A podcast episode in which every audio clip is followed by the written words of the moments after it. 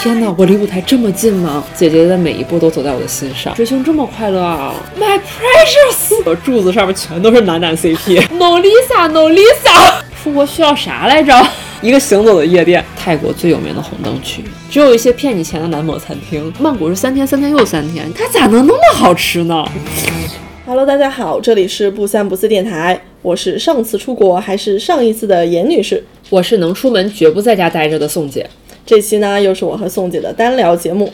为什么在前面会聊到出国这件事情呢？是因为宋姐在五月份干了一件大事情。她在五月的时候去泰国看了 BLACKPINK 的演唱会。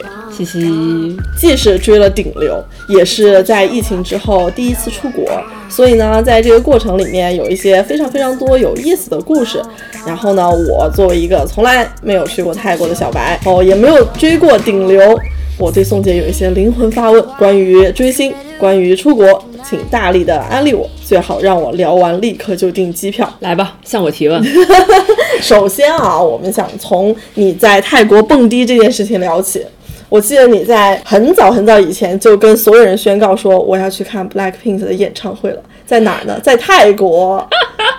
因为当时真的太兴奋了，因为说实话，我自己也没有想过有一天我会出国看演唱会哦。因为这个事情从信息不对称，你就很难知道国外有什么场次。到如何落实，我怎么去完成这些事情，其实听起来都还挺遥远的。所以真的就是巧了，我有朋友就是同事嘛，他是追智秀，然后他当时就是听说 Blackpink 在做巡演，他他就很认真的在追他们行程，然后他做了非常多的功课，然后最后得出结论说曼谷场的票最好买，所以他就是先去抢了曼谷场的票嘛。然后我听到他跟朋友聊天的时候，我才突然得知说，哎，你要去看演唱会，哎。Blackpink 演唱会什么还有票呢？重点是宋姐以前是不追顶流的。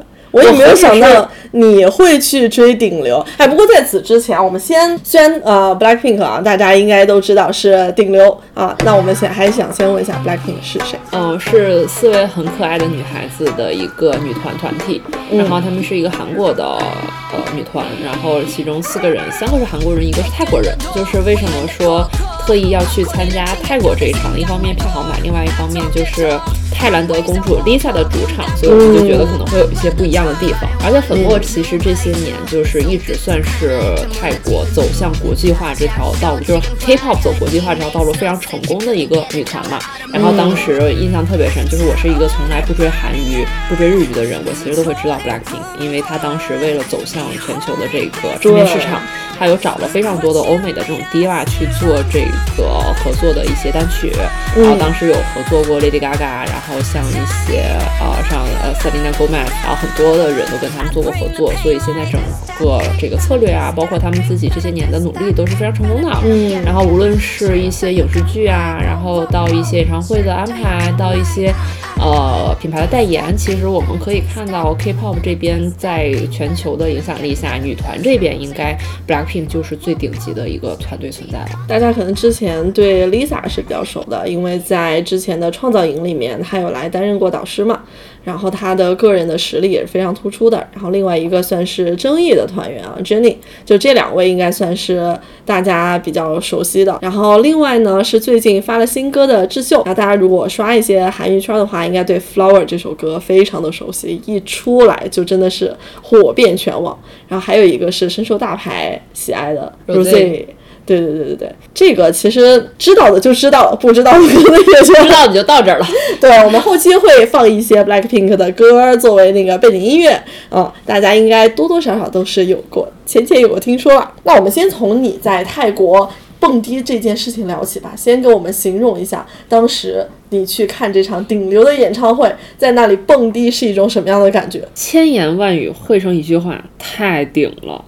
真的就是你不到现场，不参与到那个氛围里，你真的感觉不到那种冲击到你面前的魅力，仿佛他们的魅力就像一个实体化的拳头，一拳打在你的脸上，就是真的很震撼。因为其实当时我买的票。哦，不算特别好吧，但是我是在内场，所以其实距离舞台没有很远。我当时进场的时候就很震惊，说天哪，我离舞台这么近吗？然后开场以后发现他们四个，有我说走在我面前其实有点夸张，但是真的是能看见，靠肉眼哦。然后手机稍微一放大就能拍清楚他们的形象。嗯然后当时我印象特别深，他们开场四个人走出来，就你能其实其实对于人体比例，大家都浅浅的有一些 认知啊。就是当时特别震撼，就是他们一出场，就是觉得天呐，人的腿可以这么长吗？就是我印象特别深，当时是一个。呃，斜坡，然后 Lisa 大步流星从那个斜坡走下来的时候，我感觉姐姐的每一步都走在我的心上。我记得当时，呃，宋女士在看演唱会的时候，就一直在实时给我们发照片。就我看那个照片里面，泰国应该是非常热的那个状况，然后宋女士就是。满脸兴奋，特别开心，给我们发来了现场的自拍，说：“姐姐一脚踢在了我的心上。”因为真的就是，呃，为什么大家都这么热衷于演唱会呢？因为现场的感觉真的很不一样。你可能经常会听他们歌，你可能也会跟着他们歌去跳舞、去蹦迪，嗯但是你很难去跟说在现场体验他们的魅力去相提并论。因为当这四个人站在你面前，其实这四个人的业务能力都很强。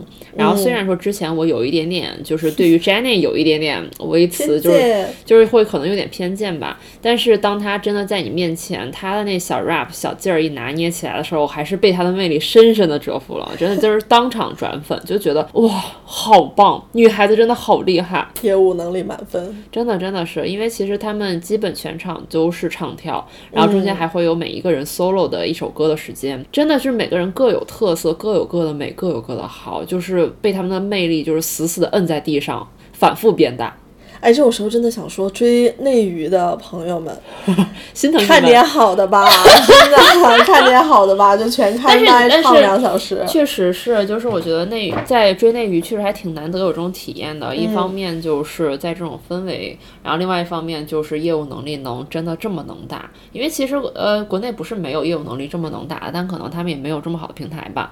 然后粉墨真的是走出来的一个女团，因为就是这么多年嘛，站在这个位置上，大家都知道很不容易。在看演唱会之前，我也说不出这种这么粉丝的话，但是在现场体验过以后，真的被他的魅力折服，真的。我们大概是呃将近两个小时，一个半小时吧，嗯，然后全场就看着他们在上面挥洒汗水，释放魅力，我整个人在下面就是没了。天呐，我没了，人没了，人什么时候没的？五月二十七号没的。行，大家都知道是五月二十七号当天的演唱会。对对对，因为他办了两场嘛，然后我去的是二十七号那一场。嗯，那在这之前你是会去看现场演唱会的吗？会有这么嗨的时候的吗？呃，我其实没有追过顶流，所以我从来不知道说这种大型演唱会的体验是什么。我之前追的可能都是一些稍微小众一点的，比如说一些呃摇滚乐手或者是一些 rapper，、然后他们的演唱会可能就是更多的会办在一些比较小型的场馆里，或者干脆就是一个 live house 里面的一个活动。然后这种其实你现场就会很嗨嘛，然后人比较少，场地也有限，然后你跟表演者的距离也很近，然后你就很能融入在那个氛围里。所以我之前一直对这种大场演唱会可能有一点偏见，我总会想说，我花这么多的钱，我在山顶上都看不到他们，我看大屏幕，那我为什么不在家待着呢？对，其实，在 Blackpink 的同期，差不多也是五月天的演唱会嘛。对对对。然后同时刷屏的，就是有很多人在现场。其实看到他们的位置还蛮远的，但是大家一起唱一首歌，然后一起为一些青春流泪的时候，可能是一些我暂时还没有体会到的感受。但我同时感觉到的是说，这么密集的演唱会给我一种我们的正常生活又回来了的感觉。对的，对的，因为我当时其实除了被他们魅力折服以外，另外一个很受震撼的一点，就是因为其实他们那场演唱会是在曼谷最大的一个体育场，大概有几万人容纳在那个体育场馆里。嗯，当我们下车往体育场馆内走的时候，看到有这么多人穿着黑粉配色的服饰，然后打扮的精心准备，然后手里拿着应援物资的时候，大家往一个方向，满脸那个信念感啊！天哪，很陌生，但是又非常有活力的一些时刻，然后你很容易被他们感染到，然后你就会想说：天哪，上一次我们这么多人为了同样的兴趣爱好聚集在一起是什么时候？我已经想不起来了。对，这其实是一种很陌生又熟悉的感觉，是一种哪怕是像我这种我不太爱去一些音乐节啊这些很热闹、很聚集的现场，但我还是会非常渴望这种大家能够一起去蹦跳、一起去挥洒的时刻。我感觉还是蛮久违的一种感觉。我刚看完演唱会，其实从我到场馆开始，一直到我回来的这些天，其实有点控制不住跟他们分享中间那些 体验。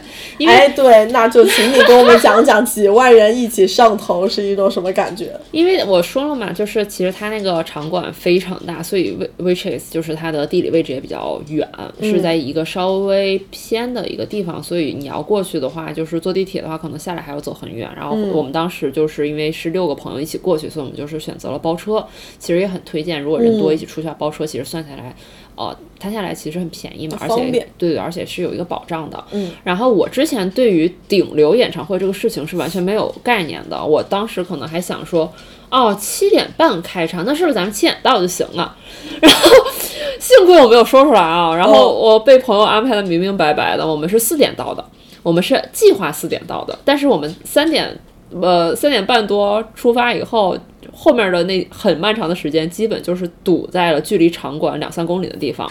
然后因为太多人都往在往场馆走嘛，所以那边交通基本上是堵死的状态。然后我们当时在我们包的车上，就看着周边很多人已经开始下车步行。然后包括甚至堵在前面的车车上都车贴都贴的是 Black Pink，然后还是官方的配色。然后当时就感觉，虽然我距离这个场馆还有可能不知道多长时间的路程，但是我们已经燃起来了，因为动了。对对对。然后后来最后我们其实也放弃了嘛，就想说就是坐到目的地可能这事儿离谱了，我们就决定呃下来走嘛。然后你就可以看到，就是其实很多同行的人互相交换眼神，然后确认彼此的同志身份。可是我懂你，对对对，你。就有非常多很可爱的男孩子、女孩子们，然后就会穿着自己精心准备的衣服，然后打扮的也很精致，就是仿佛在去见一个很重要的人。然后当时大家就真的很嗨。然后走进那个场馆的那个院子以后，就是开始出现这些卖应援物资的一些摊位啊，然后海报，然后各种各样的东西，然后大家会被目光吸引，就开始疯狂的采购。没有想到啊，宋女士也是会买应援物资的人啊。对，然后但是我就是很懂行啊，因为前面录了这个追星的这一期哈，我就知道应援物资分哪些东西，然后我就坚定的去，我们就去排了官方售卖的那个呃站点嘛。然后当时我们兵分两路，一路因为我刚才可能已经提到了，我们差不多四点多到了，演唱会是七点半，这个时候距离演唱会开始还有三个半小时。然后呢，我们就绕到那个场馆的入口，然后一队人去领票，一队人去排队买应援。然后我们就去找那个买票的队尾到底在哪里，我们就走啊走，走啊走，走啊走啊走啊走。说实话，我上一次见到这么夸张的队是二零一零年上海世博会。嚯！嗯，跟这个比起来，迪士尼的那队算什么？就是这么夸张。开始，我已经开始热了。对，因为我们后来知道，就是好多人为了去买应援，是上午就到了，因为应援是上午十一点开售，然后好多应，因为应援的那些物料都是限量的嘛，就可能卖没了就没了，因为好多人会去买那个粉色的锤锤，就是其实就是相当于现场的灯棒嘛，然后很多人会收藏那个锤锤，真的是我们到那儿的时候就已经售罄了。我当我之前能买到的时候，我说本来想说这东西买了回家也没什么用吧，到了现场我就开始后悔，我想要。我需要拥有一个锤锤，然后真的就是很卷啊。然后，但是我们也还好，虽然队伍很长，但当我们开始排到差不多五六点钟的时候，发现这个队不光有那么远，它还折了三折。嗯，然后我们就是真的就是没有遮没有挡的，三十八度的太阳，我们就站在太阳底下拍，晒到灵魂出走，话都说不出来了。然后当时幸亏是准备了那种清凉喷雾，就是泰国本地的那种清凉喷雾，就喷，就是感觉有点像那种清凉油，液体清凉油喷在身上。亏了那个东西了，我们都喷在衣服上，这样是但凡有一点风吹过，就是那种很凉、激爽的那种凉意，全靠它撑着的。然后一人不是帽子就是伞，要不然真的得中暑晕过去。我觉得现场应该有吧？有吗？没看到，因为大家应该都精神头扛着呢。行嘞，也可能是泰国人就是就习惯那个气温了，我们这外地人不行。然后大家就在那排啊，然后当时排队的时候特别好笑，负责取票的人就会远程遥控排应援的人说啊，我需要一个什么什么款式的 T 恤，我需要多大码？嗯，别的不要。嗯，哎呀，卫衣啊，卫衣回去太厚了，现在穿不上，不要。T 恤还有带人脸的，哎，带人脸，我只喜欢里面的某一个人，四个人都在，我不想要。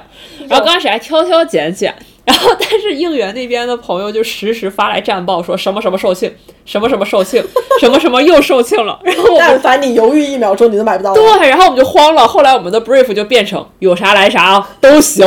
然后最后我的标准就是衣服大码都可以，可大了买没问题。然后后来得亏啊，就泰国人都比较小只，剩下的都是大码，所以我还是买到了。太好了。然后现场在路边就换上，穿着就进去了，非常有参与感。哎，那么你们现场真的蹦迪了吗？这其实该蹦还是得蹦的，但是这一场的，因为因为不同演唱会它设计不会会不太一样，有的演唱会就是专门会有蹦迪区，那个蹦迪区就是站票，相当于就是没有座，就大家就是在里面蹦迪的。但是粉墨的这一场它是没有这种站立的区域的，它哪怕内场也全部都是座位，它都会摆那个塑料的椅子嘛，就要求大家要坐下来看。然后当真正开场以后，大家其实还是控制不住这个心情啊，我印象特别深，因为当时其实是晚开场了很久，差不多有半个多小时，因为那天。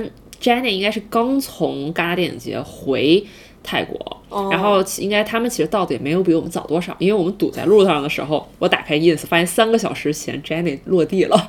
天呐，哦，顶顶流的行程也太满了，就很可怕。你想，他们落地了以后，马上就要来场馆，然后排他们要彩排、化妆、造型，各种各样的事情，其实挺可怕的这个事儿。然后，所以他们其实就晚开场，大概有半个小时多吧，八点多才正式开始。然后大家其实是在等了，很焦灼。就是等的时候，其实大屏幕上会一直在轮播他们的那个 MV，我就是全当预习功课，特别认真，听课特别的认真。然后每每出现一点变化，比如说哪儿灯光变了，或者是哪儿突然窜出了个人影。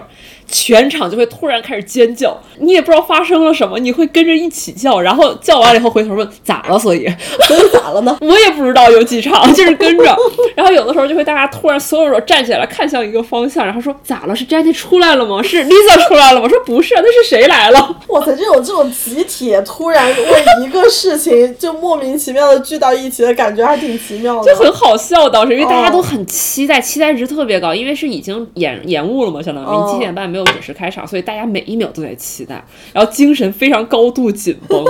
然后我当时左手边是一个自己来的中年人，是一个泰国人，哦，然后就像好像是个妈妈粉的感觉，就是中间休那个等待的环节，他特别的 chill，就一直在 TikTok 上面刷他们四个的视频。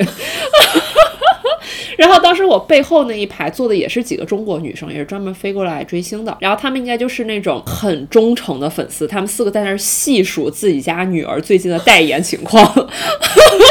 哎，这一幕熟悉啊！上一次我们录追星的时候，李由美和评书跟我们嗯有复现过这个问题。对对对，所以当时大家都非常的充实，你知道吗？然后我又是一个特别小白，我就没有认真追过星的，所以就是前后左右疯狂信息摄入。然后我印象特别深，当时就是终于来真的了，就是突然全场灯光调暗。哦。然后因为之前你放 MV 的时候，其实音量就还好，就是那种放歌的那种音量。对。突然在那一瞬间，灯光调暗，同时音量往上拉高了好多个度，突然声音从你在家里放歌变成桌子都在震的那种舞曲节奏节拍出现的时候，全场沸腾，真的是沸腾，一锅水烧沸了。想想，所有人都是控制不住那个心情，站到了椅子上，开始用自己最大的音量开始尖叫，包括我。所以你们是在尖叫，还会喊谁的名字？就是会，大家都会喊自己单的名字嘛。但我只会尖叫。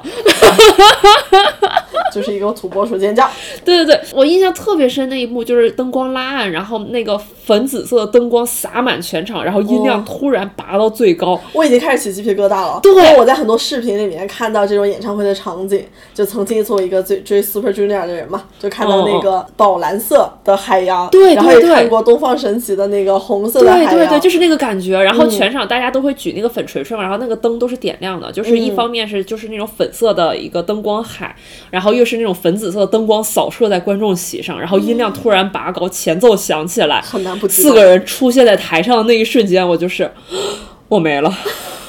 那你还要留着精力蹦接下来的一点五个小时？那算什么呀？这一点五小时算什么？你再给我来十五个小时，我都能蹦下来，在那个亢奋状态下。行。然后当时大家就因为太激情、太太激动了，然后所有人都是一个火箭冲上椅子，站在椅子上跳。我当时还是有一些理智的，我对我自己的体重还是有点数的啊，所以我站着上去的时候没有跳，我只是抖腿。其实其实那边的那个呃工作人员其实都非常的工作的服务态度都特别到位，就是无论是场外的秩序维持到场内的这个组织，其实他们的工作人员非常的有纪律有组织性，嗯。然后保安都非常认真在维持现场的秩序，嗯。因为我们其实是内场嘛，因为说实话就大家都是坐的是平的，如果你站起来其实会挡后面的人视线，其实说实话其实是不太好的一个行为，但是当然当时大家确实有点亢奋，然后保安就会一个一个的喊下来，就是拿那个手电筒晃嘛，哦。然后一个一个确保你坐下来，他才走下一个人，哦他不会就是那种敷衍了事，就是过去就过去，他会一个个晃下来，确保你们这一片都坐下来，他才走对保。证大家体验。对对对对，然后他就一晃一遍，下首歌来了，再晃一遍，又一首歌来了，再晃一遍。累了。然后我们后面那一排就是有一个泰国本地的一个大哥，就是充当了这个站立义警的这个职责。就是当保安忙不过来的时候，他就在后面用自己已经喊破喉咙的这个泰国英语喊 “sit down”。我跟你讲，他这个威慑力比保安可强多了。从他开始喊太不容易 “sit down” 以后，我们直到结束首歌是吗？没有，直到结束都没有人再站起来过了。特别乖巧，所有人乖巧听话。我怀疑别的区也有这种大哥，要是不会，我们那一片都坐下来了。哦，因为我当时那场不是也分区嘛，我们是最靠外的那个区，基本上是最靠外的那个区了。所以说我基本上看主舞台的话是要向左转三十到四十五度，我看小舞台的话我就要向左转身九十度。所以说，相当于如果如果我靠左边那边那场，但凡有人站起来，我也看不见。哦，但是后面大概后半场就没有人站起来，大家秩序就还是比较好的。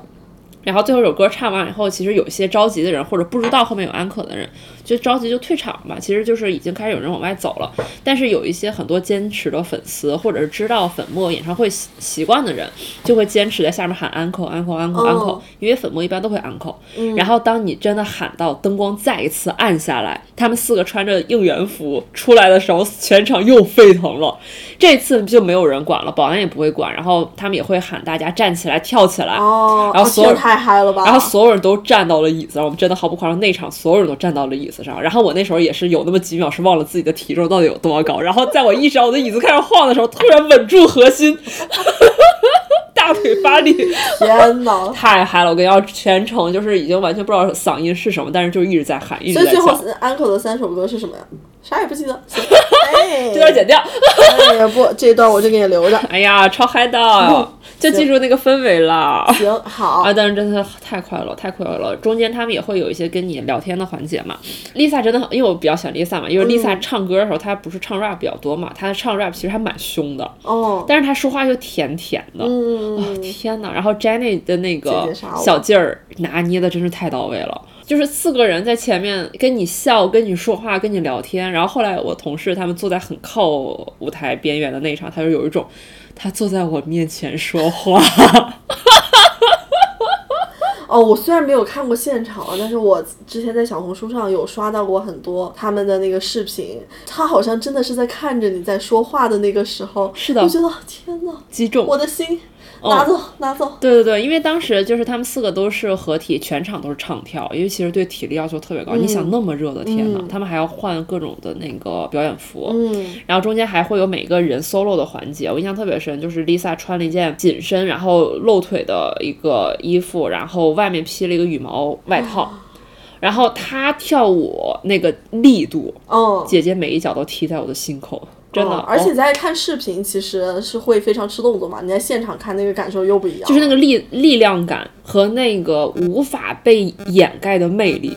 来，快讲讲你第一次追顶流的这种感受吧。哎呀，就是前所未有的体验，原来这么快乐吗？追星这么快乐啊！哎呦，真的是。刚才你也讲了嘛，你不是追顶流的，然后呢，这第一次追顶流，给我们分享一下，就是怎么样去追顶流，比如买票，具体的流程是什么样的呢？对，因为其实这个就像我刚才说的，就是从以前从来没有想过我可以去出国看演唱会，因为可能最大的这个障碍就在于，首先第一，我不知道什么时候有演唱会，嗯然后那这个问题怎么解决呢？首先，你可以去关注艺人的官方的一些社交账号。如果比如说像最近我在看的 Sam Smith，他就会在自己的官方 ins 和一些其他的呃渠道里面去公布他接下来的巡演的一个日程。嗯然后你就可以看到，比如说他最近比如说他十月份左右会在亚洲巡演，你就可以看到，比如说十月三号是泰国场，十月六号是香港场，然后你就大概会知道有一个基本的一个概念，说哦，他什么时候会在哪里、哪个场地办，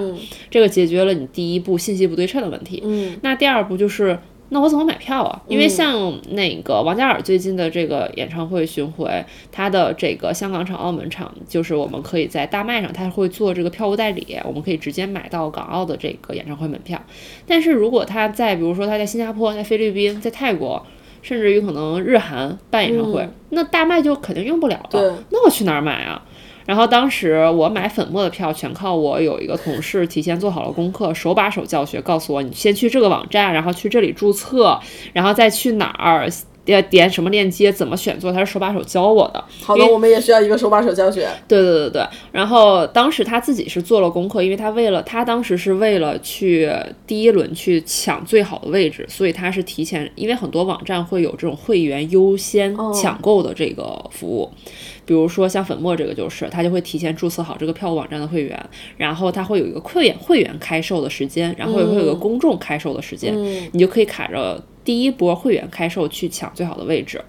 然后，但其实就是为什么我能看上粉墨呢？就是因为粉墨这场曼谷它其实是安可场，而且又是前后连办两天，然后且它又是曼谷最大的一个场地，所以它其实票量非常的充足。然后像我这种就是没有那么在意位置的人，其实边边角角总是能捞到一些票的，所以当时还是很顺利的买到票了。但如果大家就是比如说我现在想买一个其他我感兴趣的乐手的啊演唱会门票，比如说我还是拿 Sam Smith 举例子吧，因为我最近在看他的那个。演唱会门票。可以给大家推荐个网站，可以去搜这些演唱会信息，全球的演唱会信息叫 Live Nation，Live 就是那个现场表演那个 Live Nation 就是国度 Live Nation。然后它其实相当于是一个聚合的一个，它有点类似于这种，它也有 C N site，就是有中文的页面，然后你可以在上面搜你感兴趣的艺人或者是场馆的信息，它就会罗列出来这个艺人近期的一些巡演计划。比如说，你就在搜索栏里面去搜 Sam Smith，它就会出现他近期有大概十八场的巡演，几号是在哪儿，几号是在哪儿，然后你就挑挑好你想看的那一场，点开到详情页里面，它就会有一个购买渠道，它会有个链接。然后你到那链接里就好了。集散地，然后你给给你导向具体的购买的链接。对，然后你就相当于你通过这个方式就可以比较集中性的去找到它票务的一个地方。嗯。然后像比如说我通过这个方式找到 Sam Smith 泰国场的这个票务网站了，其实那个网站就是泰国本土的一个票务的网站，就是你可以理解为泰国大麦吧。你粗浅的一个类比，然后其实上面有很多的这个演唱会可以买，但然后你要去买这个，你相当于我已经找到票务的一个网站了，然后呢，你就需要注册这个网站的这个会员。其实这个注册会员这块其实比较简单，你有一个邮箱去注册就好了。嗯。但是你注册会员登录进去以后，我要去选座，其实整个选座流程都跟我们国内的购票体验是很像的。你泰语的还是也有英英有英文可以切换成英文。其实整个选座，然后看场馆场那个位置图。其实这个流程大家都会比较熟悉了，然后你就可以先选你大概的区域是什么样子，他会告诉你哪个区域大概余票还有多少张，然后你就选定这个区域以后，它就会展开一个详细的座位图，然后你选你想要的位置，然后你 check 好了以后就可以进入到下单页面了。到这里其实是另外第三个难点，就是如何付款。对，考点来了。对，银联卡包是第一个知识点。嗯，第二个知识点。就是如果你有一些外币通道的这种信用卡，比如说你有 Visa 或者 Mastercard，但是你这张信用卡是双通道的。什么叫双通道？就是你这张信用卡同时可以用 Visa 和 Master，呃，同时可以用银联加 Visa 或者银联加 Master。这种卡很多时候付款也不成功。可以用 PayPal 吗？可以用 PayPal。哦，你要是有 PayPal 账户且你有对应的支付手段的话，你用 PayPal 其实是方便的。反正我们用下来最方便的手段呢，就是单通道的外币信用卡、多币种信用卡。就比如说你是一个单 Visa 的或者单 Mastercard 的这种卡，且你开通呃，你让银行帮你开了这个境外支付的功能的话，这种卡是最好用的。然后这样的话，你就可以去顺利的完成你的票务下单。因为你在买，对对对，你买票下单的时候，其实要填的信息跟我们在大麦上填的信息是差不多。你要填你的个人信息、证件的号码，然后你要去用你的卡支付。粉末这一场举例子啊，它官方给出来的取票方式呢是要卡、人、票三对应，因为票上会印名字，然后你要去看你的身份信息，然后还要出示你支付用的那张银行卡。这是在一定程度上能防住黄牛吗？嗯，它如果按标准执行的话，是肯定可以防住黄牛的，哦因为比如说你，它不光看你买票票面上的名字和你的护照的名字是否对应，它还要看你支付用的那张卡在不在。哦，它如果是一个比较完善的取票流程的话，其实三合一的话，其实能很好的防止黄牛。嗯但我就我们自己的体验呢，就是说在现场取票，因为现场取票人非常多，哦它很难做到说全部都进行查验。嗯所以当时排到我们的时候，其实距离开场也就是两个小时了嘛，一两个小时。然后他就只看了我们的预定的那个打印单，嗯然后看了一下下单人的护照，嗯然后以及你要取哪些人的票的票号，它会有订单号。嗯，它其实就是我觉得他们那个取票流程就是又手动又高效。就很好笑，它是提前根据你的订单把，比如说你这张订单里有两个票，或者你这个订单里有四张票，它按照订单把你的票分类装在信封里，哦，然后全部按照订单号分类装在框里。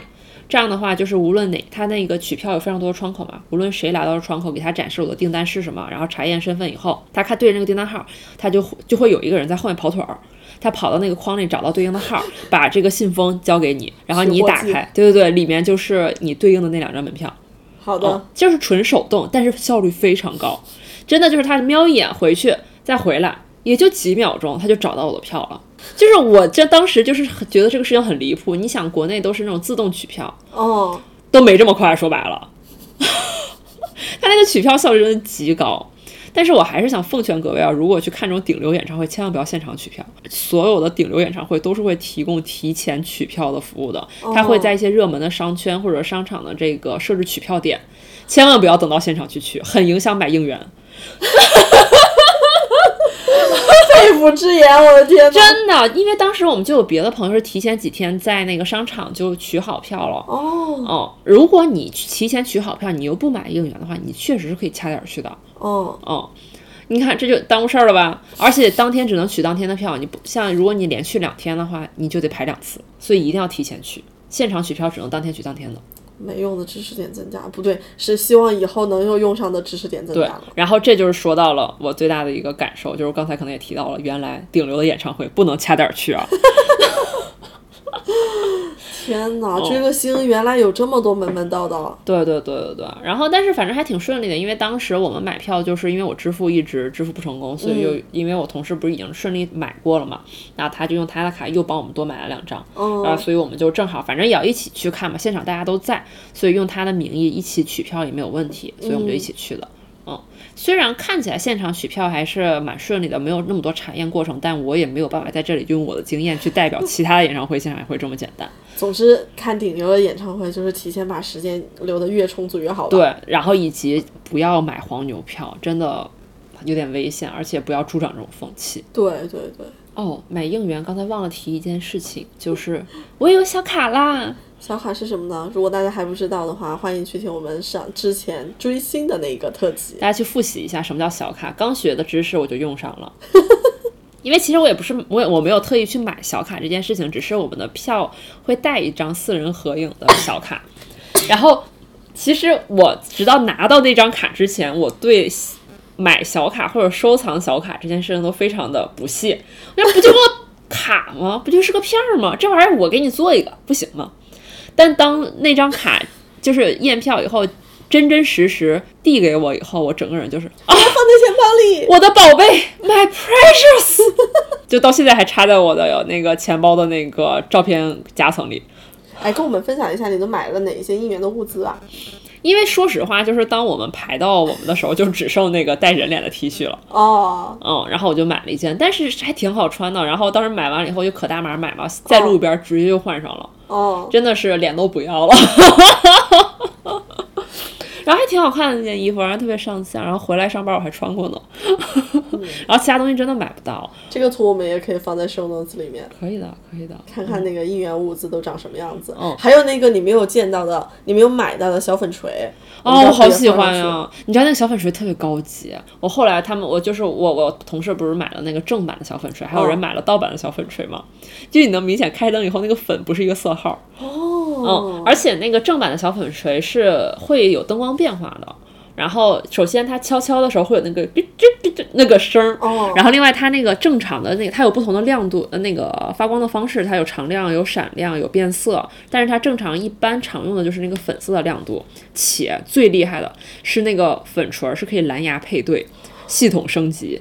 然后当你就是他们官方会有一个说明书，就是当你收到这个粉锤儿以后，小锤锤以后，你要在你要提前在演唱会之前完成一系列的操作，就是你要先连上蓝牙，把这个小锤锤做好系统升级，这样你在现场才能接入那个发光统一指挥的体系。哦，而且你知道那个粉锤超级厉害的什么？刚开始我以为他们是在骗我，他们说这个粉锤是声音声音遥控的，它能跟着 Blackpink 的歌对应做灯光变化，它是声我觉得应。该应该不是声控，它只是说能够是蓝牙连接了那个。不，它是声控的，因为后来回来以后，因为我们都不信它是声控的，哦然后我们那个买正版的同事拿手机放歌，拿他的锤子放在手机旁边给我们展示了一下，我当时悔死了，我为什么不买呀？好高级啊！然后就是那种，求求你了，让我摸一把吧。很难不心动啊！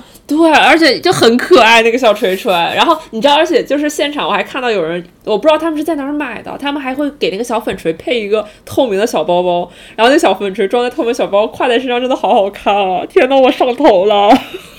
收收收收收，还是聊回到在泰国追星这件事情啊。嗯嗯，哦，我觉得刚才在追顶流的体验的这些经验分享里面，我想再补充一个点，就是大家。到现场以后，除了我刚才说的之前的准备，然后取票的安排，还要特别注意一点，就是交通。嗯，因为像这种大的演唱会，它很有可能是在一些比较偏远的，或者不能叫偏远吧，就比较远一点的场馆举行，而且又是这种大规模的人群聚集，又是同一时间到，同一时间散，所以你怎么去怎么回会成为一个很大的问题。说白了，怎么去怎么着你都能去，但怎么回就很难了。你想几万人同时散场，对，你在国内滴滴都那么难叫，你想你在曼谷就能叫到车吗？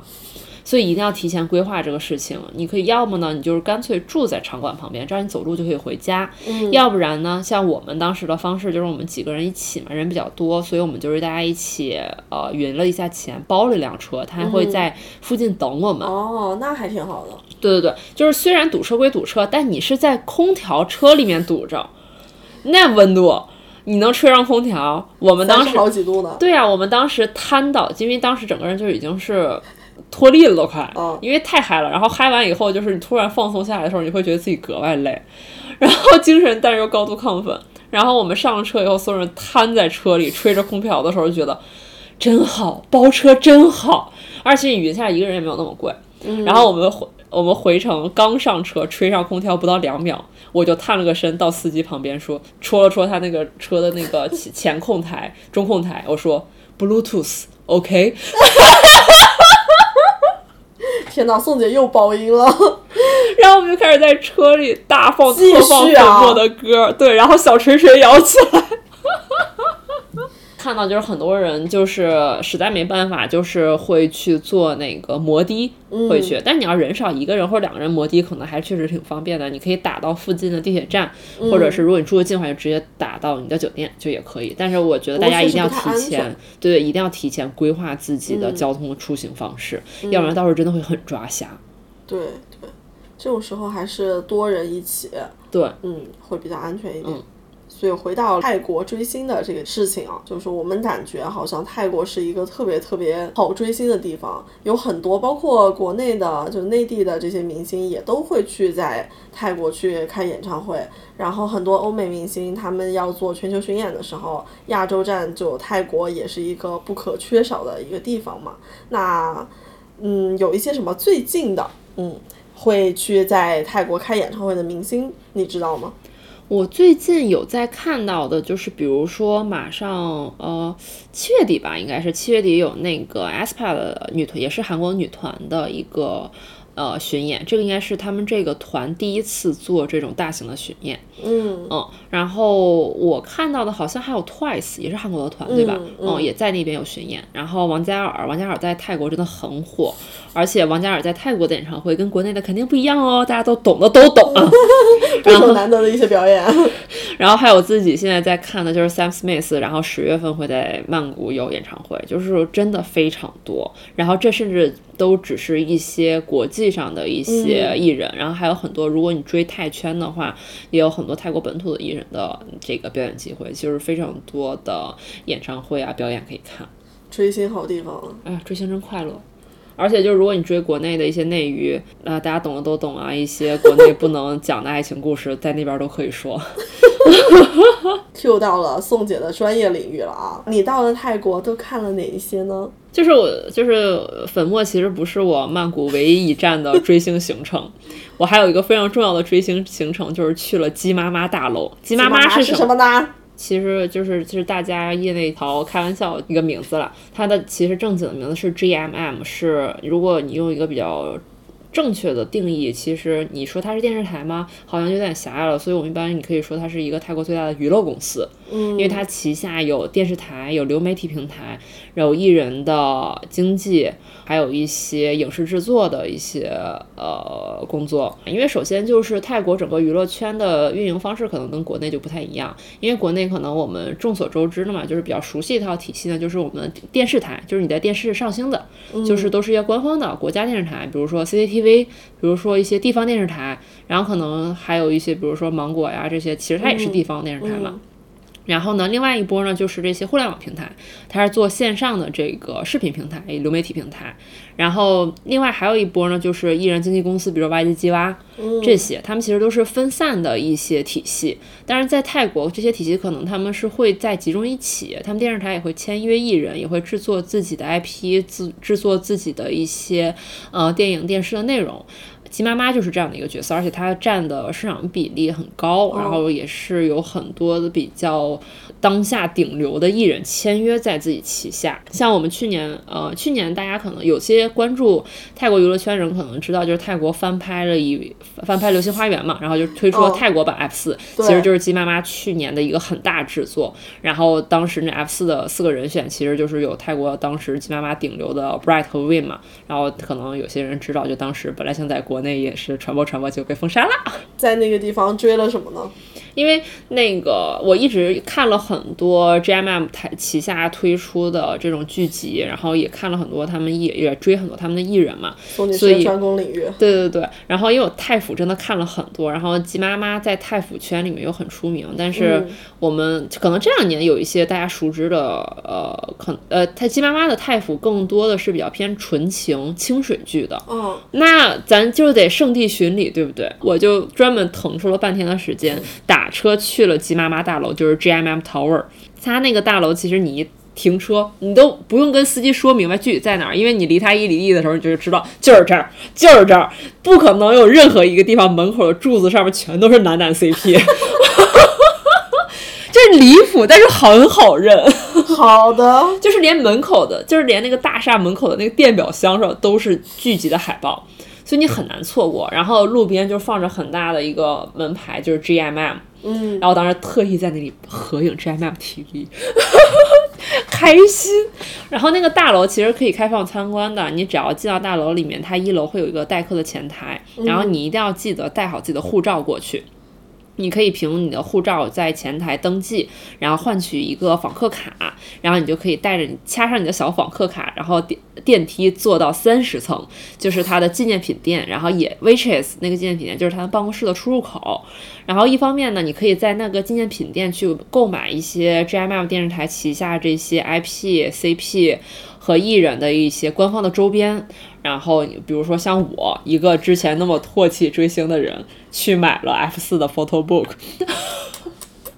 然后另哎，刚才这位女士就特别开心的把她的这个 photo book 给拆了。对我都没舍得拆，买回来以后，我刚才为了录这期节目才给拆了，做工真好。然后，然后另外还有好多人会在那里面去蹲艺人，因为艺人会有比较明确的上下班的时间段，大概是九到五吧，我印象中哇，朝九晚五哎，差不多这个时间哦。然后会有很多人会去蹲，真的很好蹲，真的你去搜小红书一把一把的案例，而且会有很多人专门去三十层的厕所打卡，这个也是很著名的打卡点，因为很多艺人会，就是很多艺人可能多多少少他们家的艺人都在三十层的三十层的厕所的镜子那里拍过对镜自拍，所以也会有很多人在那个厕所打卡。你呢？我没有啦，我没有，就真的很有趣。然后当时我同事陪我过去的时候，就坐在门口的长椅上，就是那种呆滞，就是那种满脸写着“你到底要在这儿等多久？你在干嘛？你晃来晃去的，你好奇怪。”但只有你和那些其他的一起来蹲的人才互相心灵相通。然后我大家之间还会就是因为大家很明很明显，很多人也是第一次来，就会有人探头探脑，就是互相提问说啊，请问纪念品店是这里吗？我我就会就是那种，哎，这我做功课，我给他们介绍，我说，哎，对对对，就是我说，哎，前面这他办公室不能进，但我们可以在这等着。而且真的就特别，他那个所谓的纪念品店跟我们想象中的纪念品店也不一样。我们想象中纪念品店可能就比如说像那个冬奥会的周边是一个商店，它不是，它就是一个小柜台，然后一个很大的电子屏幕，然后小柜台会有一些展示。然后你也不是从那儿挑东西去结账，你是在那儿看这个东西这实体长什么样子，然后在大屏幕上你可以去搜什么东西有货，什么东西没货，然后你大概记下来你要什么东西，然后它有个收银台，你去跟收银台的小姐姐说我要什么什么什么，然后她就会给你找，然后给你结账。然后你也可以呢去跟收银台的小姐姐讲说啊我追谁谁谁或者追哪个 CP，然后问他相关的周边还有哪些东西有货，然后小姐姐会帮你找。天哪！对不起，我再稍微插播最后一句，就是泰国真的是一个追星圣地，就是除了你去专门这些地方去蹲或者是买周边，你在商场也很容易碰到明星出活动。哦，嗯，我们当时在商场碰到，就是我又好事儿嘛，我就看到那个大厅的那个挑空的那个大厅，好每一层都有人围着，我就想说不行，那我也得去，我就要看看是谁，然后就所有人都围着，然后问周围等谁呢？看谁呢？我也不知道啊，你看他们都在这儿呢，都是凑热闹的是吧？对，然后就不知道从哪儿传出来说 Lisa 在楼里，然后就是你也知道，就是这个这个谣言不知道从哪儿起的，然后但是就传开了，然后其他人就没有听到不在，就是没有听到你的疑惑，只听到了 Lisa，然后这话就传开了，所有人说 Lisa Lisa Lisa Lisa，然后那个保安就开始轰人嘛，因为其实应该是什么都没有那块儿。然后就有人问那个保安，Lisa，保安有点边灰说，No Lisa，No Lisa，保安英语也不太好嘛。然后问的人英语也没有那么好，那问的人就指了指其他楼层那些看热闹的那些人，就指说他们干嘛呢？然后那个保安指指他们，指指我们说，Sim Sim。行，我那我那我们还是回到说，就是宋女士的这一趟行程啊，追星是她一个重要的一个行程。那另外一个点呢，就是其实是疫情之后的第一次出国嘛。然后我在上一次出国可能是二零一九年十一月底，对。那宋女士应该也差不多是一九年。对，我应该是一九年国庆的时候。嗯，流程还熟吗？我以为我熟，但是真 真说也说，哎呀，我们可以出国了。我脑子第一个想法就是。出国需要啥来着？对，需要身份证不行，对吧？当时说要去泰国以后，真的是抓瞎，就是好像因为我其实是个特别擅长做攻略的人，但那一刻我还是抓瞎了，就是有一种这我会，但我又不太会，对，就感觉上辈子发生的事儿，就是完全无从下手，不知道从哪件事开始干了，完全就是逐渐找回一些失落的记忆，然后说那是不是得先办个签证？其实去泰国还算是省心的了，因为签证也好办。然后买机票、看挑时间，各个呃对应的交通的安排。其实因为泰国我也不是第一次去了嘛，然后这次其实是第三次去，但我真的就是完全失忆了。我就是拼命的想说，我以前落地曼谷以后我是怎么去酒店，就是完全失忆，就像喝酒断片儿了一样，就什么也想不起来了。我让我们听听你这个整个行程是如何的特种兵。当天。是正常去工上班的，然后下班以后飞奔到首都机场，然后我们应该是差不多九点多十点的飞机起飞，正正好好。一点降落到曼谷，一点两点，反正就是呃差不多一两一对对对后半夜凌晨一两点，然后降落到曼谷，然后也是约了司机来接嘛，然后我们直接去酒店，然后睡了差不多几个小时，早上起来就开始正式玩。然后回来的时候呢，是玩满玩满了一整天，那是真的玩满啊！白天去景点儿，晚上吃饭，然后还要逛夜市儿，然后还去打卡了一些莫名其妙的地方，还做了 SPA，然后半夜十二点去机场，我们三点起飞，八点半降落北京，还赶上了十点半的周会。这叫什么特种兵行程？也跟大家分享一下啊，宋女士从泰国回来了之后，大概有一周多的时间吧，就是人回来了，魂儿还在泰国呢。就是整个精神离家出走，就是整个人就是行尸走肉。我是谁？我在哪儿？我要干嘛？太累了。既然都这么特种兵了，我们还是讲一些在曼谷的攻略吧。你背负着要给我安利曼谷的这个任务的，嗯嗯就我们从最最最最开头的签证这个地方讲起吧。签证其实，呃，去泰国为什么我说特别方便呢？就是其实去签去泰国的签证选择很多。如果你真的真的不想提前操这个心，你可以选择落地签。嗯，落地签的意思就是，只要你手中持有往返机票的话，你就可以在入境的现场去办理这个签证，然后现场交费，现场出现场就是呃填填东西，然后盖章放行。但这个的弊端呢，就是在于现场排队。哦，对对，会有这个问题。然后我们当时也是怕说，一个是怕现场排队，另外一个就是毕竟。三年多没有出境了，总是有点陌生。对，有点陌生，有点紧张，就怕万一有什么意外的问题，所以我们总怕这事儿不稳妥，所以我们还是选择了去办这个泰国的电子签。嗯，因为其实泰国电子签也非常方便，然后也非常便宜，我们直接在协商下单，然后不是光，就是把护照寄过去，然后填个表，然后不需要任何的资产证明，然后也不需要行程的提供，然后就直接可以出签。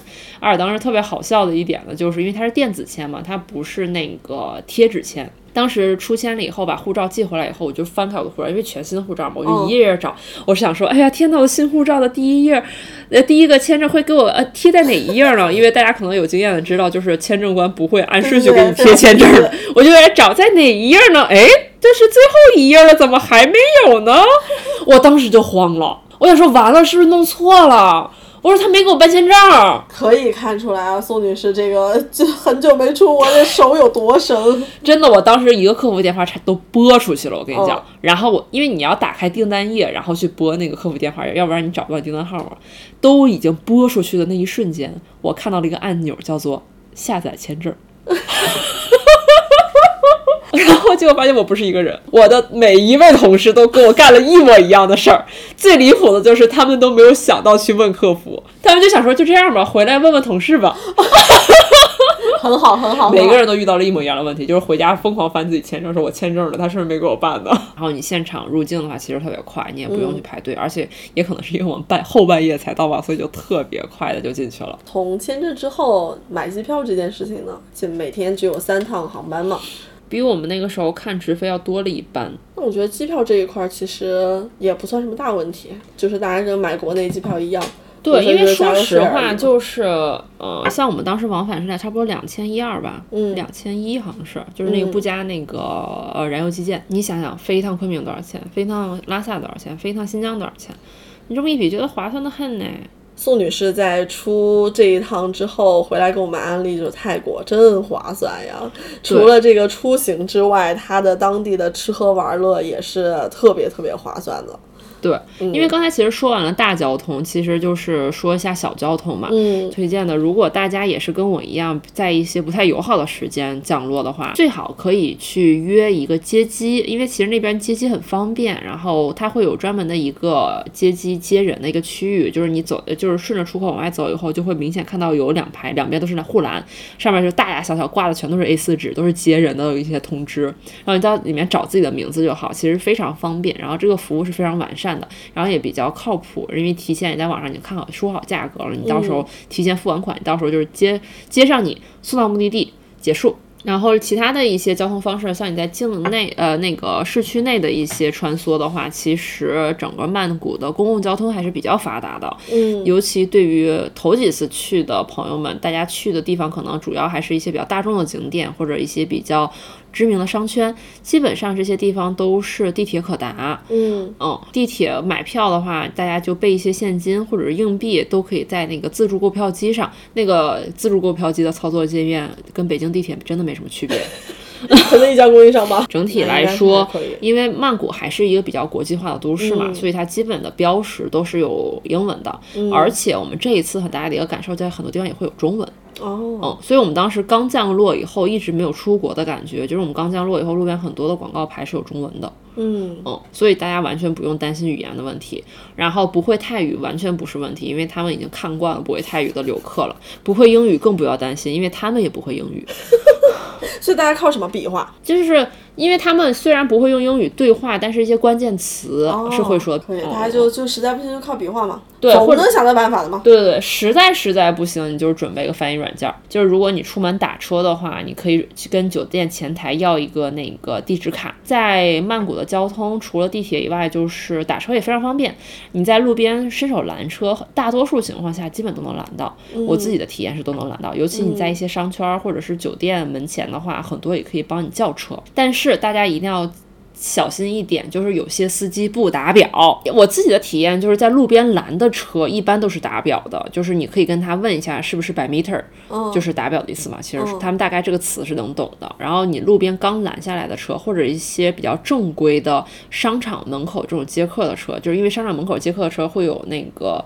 呃，礼呃礼宾部的人帮你去沟通这个事情嘛，好多你可以跟他强调说我要做打表的，他会帮你说这件事情，这样的话会他会按打表给你计费，打表的话就非常便宜。哎，所以在泰国更多的时候是用现金，对吧？嗯，打车的话要现金，其实我们当时准备了还蛮多现金的，嗯然后但其实后来发现用不了，因为其实你用现金主要几个场景，第一个呢就是打车，嗯你打出租车或者突突车或者买地铁票的时候，你会需要现金。另外一个场景呢，就是你去吃路边摊，但路边摊它也不贵，是吧？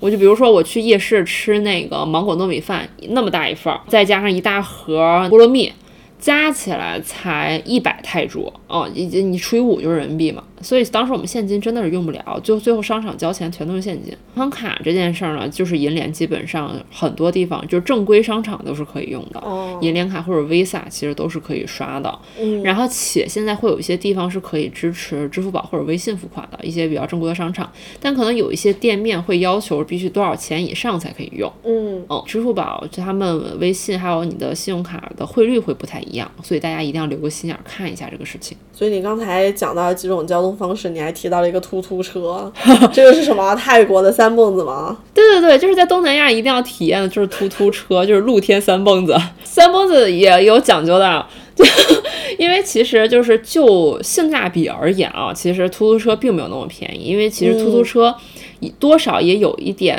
当地风土人情体验的一个哦效果在，比如说后海的三轮车那种。对，就是你在后海三轮车，难道就是最便宜的交通工具吗？那肯定不是，人是有附加价值的。嗯突突车现在也有点这个感觉，所以说出租车不一定是最便宜的，他经常张嘴也是，而且出租车肯定不达标，他就没有这东西。嗯，他基本上张嘴就是三百铢、四百铢，就是基本上就是给你往上报价。你就是多问几个人，或者你砍砍价就行，或者你就把纯把它当成一个体验项目。嗯，然后刚才不是说到突突车其实就是一个敞篷版的三蹦子嘛？但是同样是敞篷版的三蹦子，三蹦蹦各不同啊。有一些就比较朴素，有的一些就比较 fancy。我们当时从夜市出来以后，我就跟我的朋友讲说，哎，这一趟你的体验还缺点东西，你还没有体验过突突车，我必须得给你搞齐了。但当时因为我们比较懒，当时路边就有一个趴活儿的一个大爷在那块儿等着拉人儿，我们就直接就上他车了。大爷那个车吧，就有点朴素，他也没有装饰，然后呢也没有音响，有有装饰，有有那些的是什么样的？你跟我们讲讲。就是会挂各种各样的小彩灯，然后会给自己做一些 deco，然后还有那种哦更厉害的，就是会还带音响给你外放外面有歌。涂装吗？呃，主要呃晚上你也看不太清涂装，哎就是有灯儿，但是会有那种遮阳棚的，带哦。各种颜色的啊什么，就是上面有个小棚棚的会，然后就是各家的那个突突的那个设计会不太一样，嗯，嗯然后我们当时做的就是个朴素版，然后大爷开车也没有那么猛，虽然我们当时有一种驰骋，就是速度七十迈，心情自由自在，当时已经穿梭了啊。对对对，当时已经觉得好嗨啊！但是就在我们在，就是我我朋友全程就是紧紧握住那个把手，就是害怕，说这么快呢？就在我们就是享受那种刺激的人生的体验的时候，旁边一辆突突超过了我们，那辆突突老厉害了，一个行走的夜店，那小彩灯、霓虹灯一闪一闪的，然后还外放着那种特别 rock and roll 的那种。咚咚咚的那种音乐，然后上面坐了三个很大只的白男，他毫不夸张，他们仨超过我们车的时候，回头就是那种伸出手跟我们呀炫耀呢，这是真的。我那我跟你讲，他们每超一辆车都要跟人压一下，就挥舞着双手，就是有一种你看我们这车，我觉得你要坐上那车，你应该也是这样吧？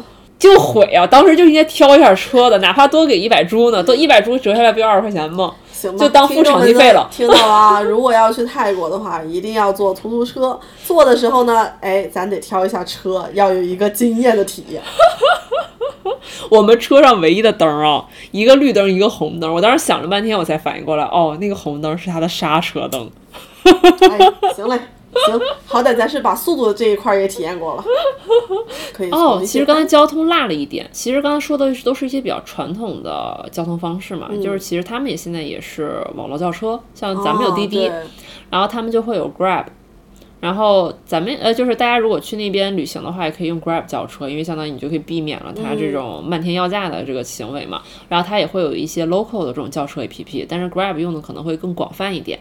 然后如果大家想在泰国用 Grab 的话，一定提醒大家。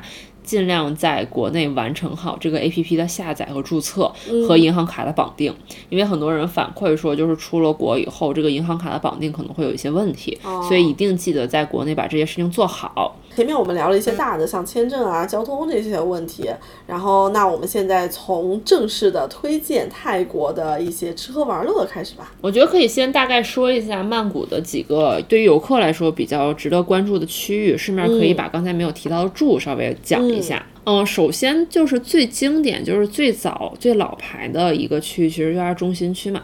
然后那里面是汇聚了我们最多对于曼谷印象中的经典的景点，比如说大皇宫，比如说玉佛寺、郑王庙、考山路这些最古早的呃经典的景点，基本都是聚集在那一片。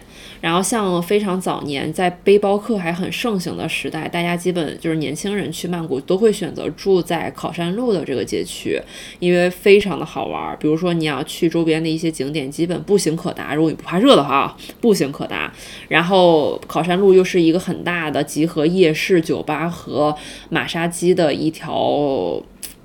背包客的天堂吧，因为大家一般说起考山路，就是亚洲亚洲的最有名的背包客据点，就是二十四小时不停歇的嗨，就是有意思，就是好玩。因为我第一次去泰国是一四年，那年不是世界杯嘛，嗯，然后就是典型的背包客行为，下了飞机坐上车去哪儿？考山路，因为它是音译嘛，所以司机大概也知道你是说去哪儿，然后他就会把你拉到那个路口，那个路是步行街，车进不去。然后我们就是背着我们的大双肩包。走进去，随便找一个青旅住下，然后基本你你要是没有什么大志向的话，你一天你你也不想去远的景点，你基本上周边二里地就是足够你玩个两三天了。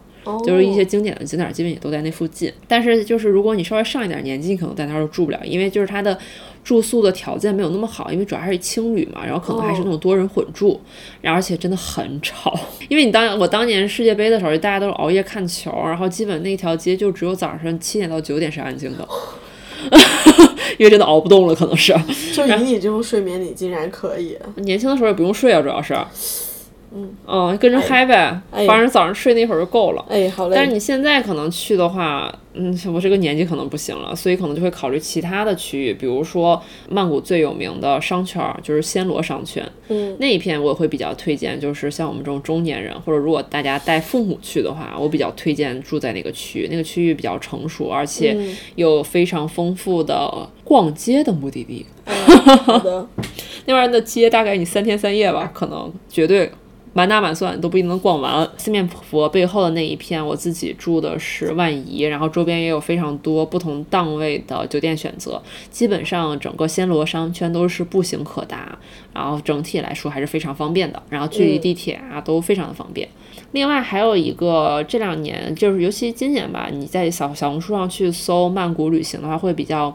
人很多人推荐的一个区域呢，就是素坤驿区，然后可能很多人会推荐这个区域是一些，比如说有点类似于曼谷中产的一个区域，然后也会有很多呃外企的外派员工，他们会喜欢在那边租房子，所以很多外国人住在那儿，然后那边还会还有一个很有名的日本人的聚集区，所以整个这个区域会比较好玩儿。然后好好吃好逛，所以很多人会选择住在那边。那边比如说你去住凯悦啊什么的，地理位置都非常好。素坤驿区非常有名的一点就是那边有泰国最有名的红灯区。哎，所以宋女士这次去了吗？哎呀，浅浅的又开了一下眼啦。跟我们讲讲呀。就是素坤驿其实是几站地铁的那一片都是叫做素坤驿区嘛，其中的那个轻轨站娜娜娜娜站就是最有名的呃红灯区之一了。然后尤其非常受欧美游客的喜欢，就是基本上你去了那儿以后，就是突然这个世界上只剩下白男了。对不起，这是个吐槽。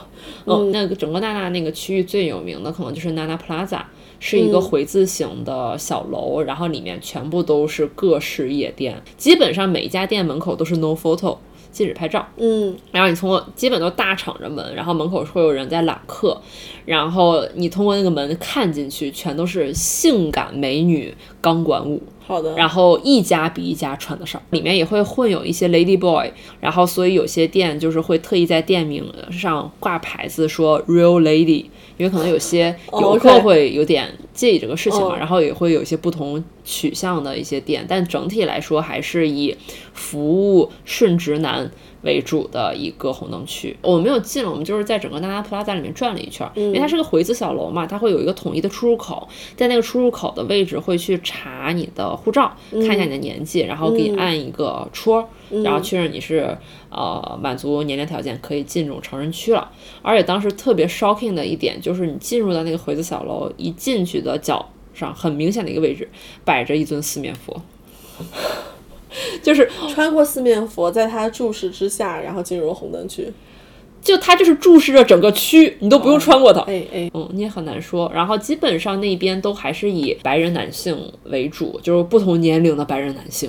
然后感觉看起来那边店也是设计给不同年龄的白人男性，明显门口那家店就是服务白人爷爷的。还挺神奇的。虽然大家都说那个泰国是红灯区这些玩乐的天堂，但是它其实也是针对特定人群的。对对对，因为你这个东西就是你会下意识的觉得说。红灯区，红灯区，那你不应该服务各种各类的用户群体嘛？但是其实你逛下来发现，主要他们还是在服务男性，且 Nana Plaza 会主要服务顺直男，然后其他还会有一些另外一个那个著名的红灯区会服务呃 gay，因为他们会有那种 boys town、girls town。然后我朋友特别经典的一个总结就是。虽然分男区和女区，但最后都是服务男人的呀。嗯嗯，所以女性想要去消费的话，应该怎么办呢？只有一些骗你钱的男模餐厅。来讲讲这个男模餐厅。对，哎，这段我先提前讲啊，因为按理说这段不是在给大家有一个 overview 嘛，就是它曼谷的构造。但是最近这个风很大啊，这个曼谷的男模餐厅，就是我相信很多人在小红书上都刷到了，曼谷最近开了一个很有名的男模餐厅，里面有非常多不手难得的帅哥，给你跳舞，还有泳池派对，然后还陪你拍照，然后重点是不穿上衣是吧？还对，然后我这这我得去啊，啊，得去啊。结果叫车的时候发现了巨远，啊，就坐车坐好远哦，真的那个位置真的有点偏，是它一个好像新开发的一个区域，都是已经是去机场的路边了，快要。就首先它的位置就有点远，你你要是呃人少或者你自己的话，我其实不是很建议你自己独自前往，因为交通会比较麻烦。嗯然后另外一点呢，就是一定要看好时间。这个餐厅我们是周末去的，因为你下意识的就会觉得周末就是会热闹一点，对吧？嗯我们是周日晚上去，结果就是冷淡的呀。哦，因为小红书上攻略都说什么你要预定位置啊，然后说特别火，还得排队。然后我们当时就是满怀期待说，天呐，我们这个点儿去会不会没座儿呀？去了以后，哦，大半场都是空的。营销出来的吧，所以这个地方是然后我看小红书上的解释呢，是说他们的那个表演是周一到周四，哦，所以平时其他几天是没有。但我也不懂为什么周一到周四在那么偏的地方有表演呢？所以就我也很迷思，我最后我也没有时间说周一到周四再去一趟，我们就只有周日去，然后大半个场子都是空着的，平平无奇吧，只能说中间是有游泳池，但是里面一个人没有，有服务员儿也是男女都有。然后女性服务员呢，就是很明显就是不会说英文，只会说泰语。如果你想跟她沟通的话，得用翻译软件。然后零星的会有一些男性的服务员来去服务到你这张桌子，但是说实话啊，那个长相就是那样，且还穿着长袖的衬衣，紫色的。好了好了好了好了，行吧。嗯，然后如果大家实在想去呢，你们去看看也行。对，然后当时我们其实周边桌很明显就是都是中国人，哦，大家都是刷小红书过来的，因为一听周围说话都是中中文，然后大家都是慕名而来，然后都有点失落，所以就是可能呃我们隔壁桌就是那种就是想说来都来了，那我们高铁拍张照走吧，然后隔壁桌的大哥们就给他们桌的女生喊了全场的男服务员过来拍照。就是站一起的时候，那个架势还是有一点的，但是说实话，泰国人？泰国人的平均身高在哪儿？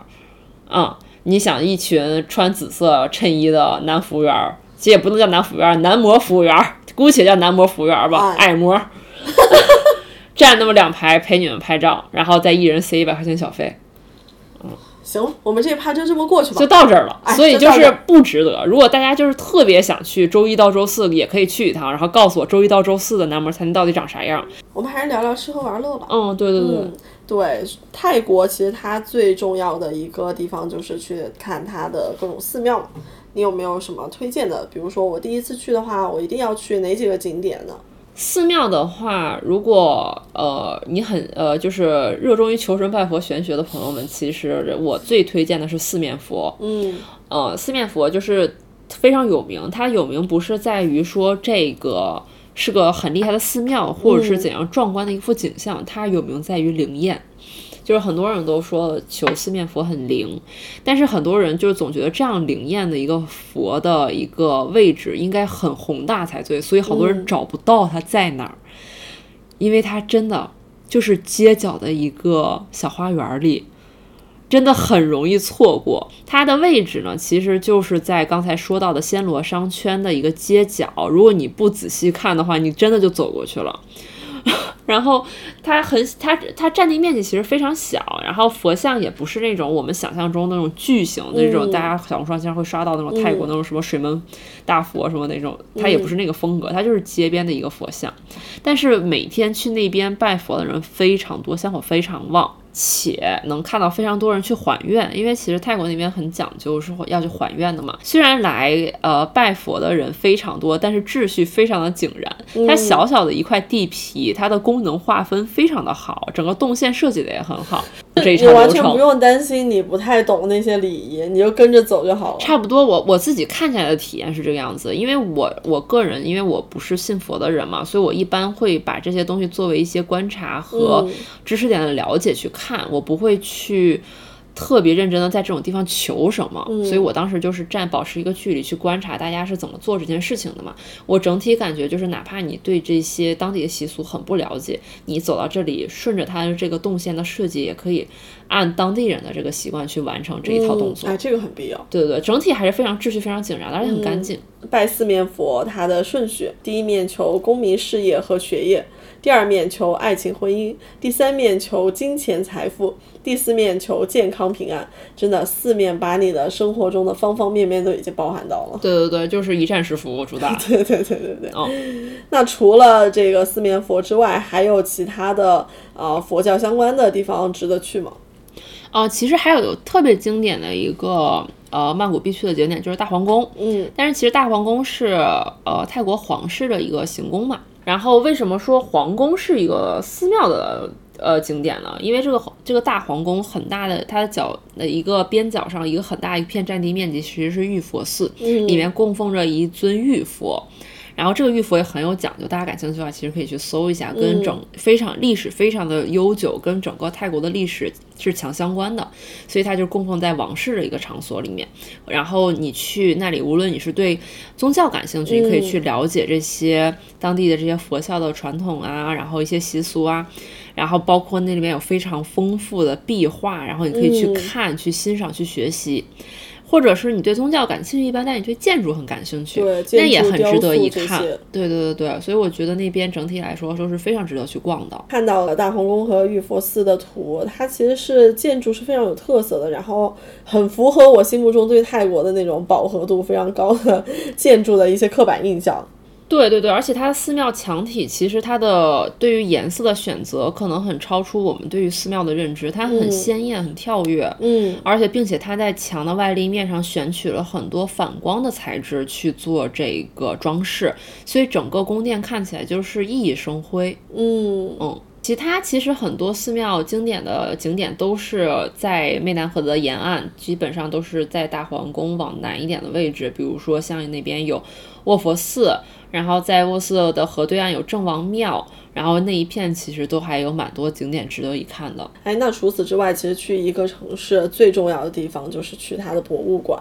你们这次去了吗？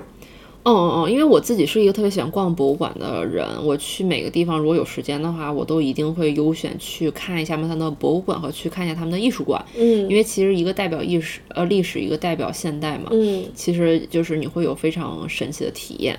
然后这次我们去曼谷的话，我们也专门去了它的一个博物馆。这里特别想跟大家说明的话，就是在其实它的博物馆也是在大皇宫的附近，在那边会有两个博物馆，一个叫做国家博物馆，就是 National Museum，还有一个暹罗馆，就是那个 Siam Mu- Museum。他们的其实地理位置没有差很多，就是一个在大皇宫左边，一个在大皇宫右边，但是名字有点像，所以很容易走错。其实我就是走错了，我想去的是国家博物馆，但我最后去成了暹罗博物馆。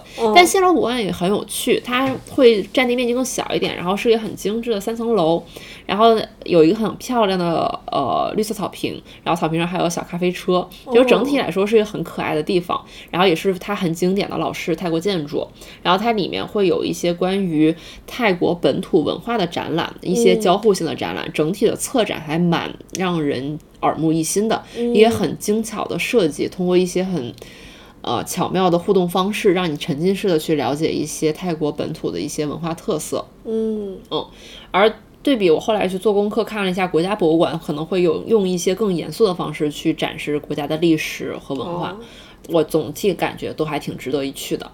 嗯然后这个可能是博物馆的部分，然后像一些艺术相关的话，其实也有两个很容易弄混淆的地方，一个是曼谷的当代艺术博物馆，还有一个呢就是曼谷的文化艺术中心，这两个名字其实有点像。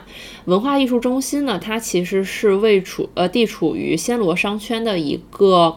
呃，艺术交流的一个中心，它这个一栋楼其实还蛮高的，然后它里面底下的几层呢，可能是一些当地设计师或者是一些文创周边行业的一些小店铺，然后楼顶的四层是一些呃当地艺术家的一些展览。然后整体楼的设计还蛮现代的，是有一个很很有名的旋，它内部是一个很有名的旋转楼梯，然后带是那个像齿轮一样的吗？你看到照片可能觉得它是那种旋转向上的那种楼梯。嗯然后，如果大家对艺术感兴趣的话，尤其可以去在那个地方了解一些呃泰国本土的一些新兴艺术家他们的作品。然后，如果你对这个没有什么太大的兴趣，就只是想拍拍照的话，那边也蛮出片的。嗯嗯，然后对比了一个那个容易混淆的，就是当代艺术博物馆。这个当代艺术博物馆可能距离位置、地理位置会稍微远一点点，但是它整体建筑风格会更独立，它是独立在一个地方，不像是文化艺术中心，它是隶属于商圈之中嘛，它可能在建筑的设计上会有些局限性，它可能更多是建筑内部会比较好看。但是当代艺术博物馆呢，它整体建筑从外观开始，你就是有一种现代艺术的气息在了，然后很多人会喜欢去那边拍照打卡，然后内部其实实也很值得一看。哎，其实你在我们之前聊的时候还提到一个非常有特点的，你很想去的一个博物馆嘛？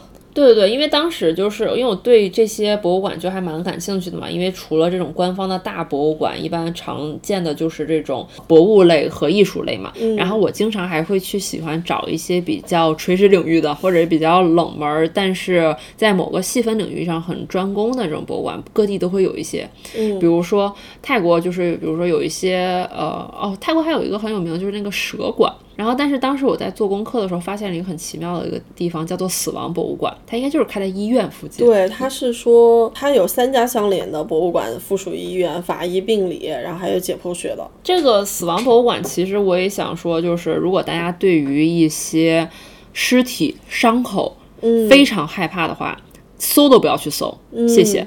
但如果你对法医、对于医学、对于一些人体结构非常感兴趣，或者你就是学相关专业的人的话，我觉得这里是非常值得一看的。嗯。嗯，没有非常多的真人体展示，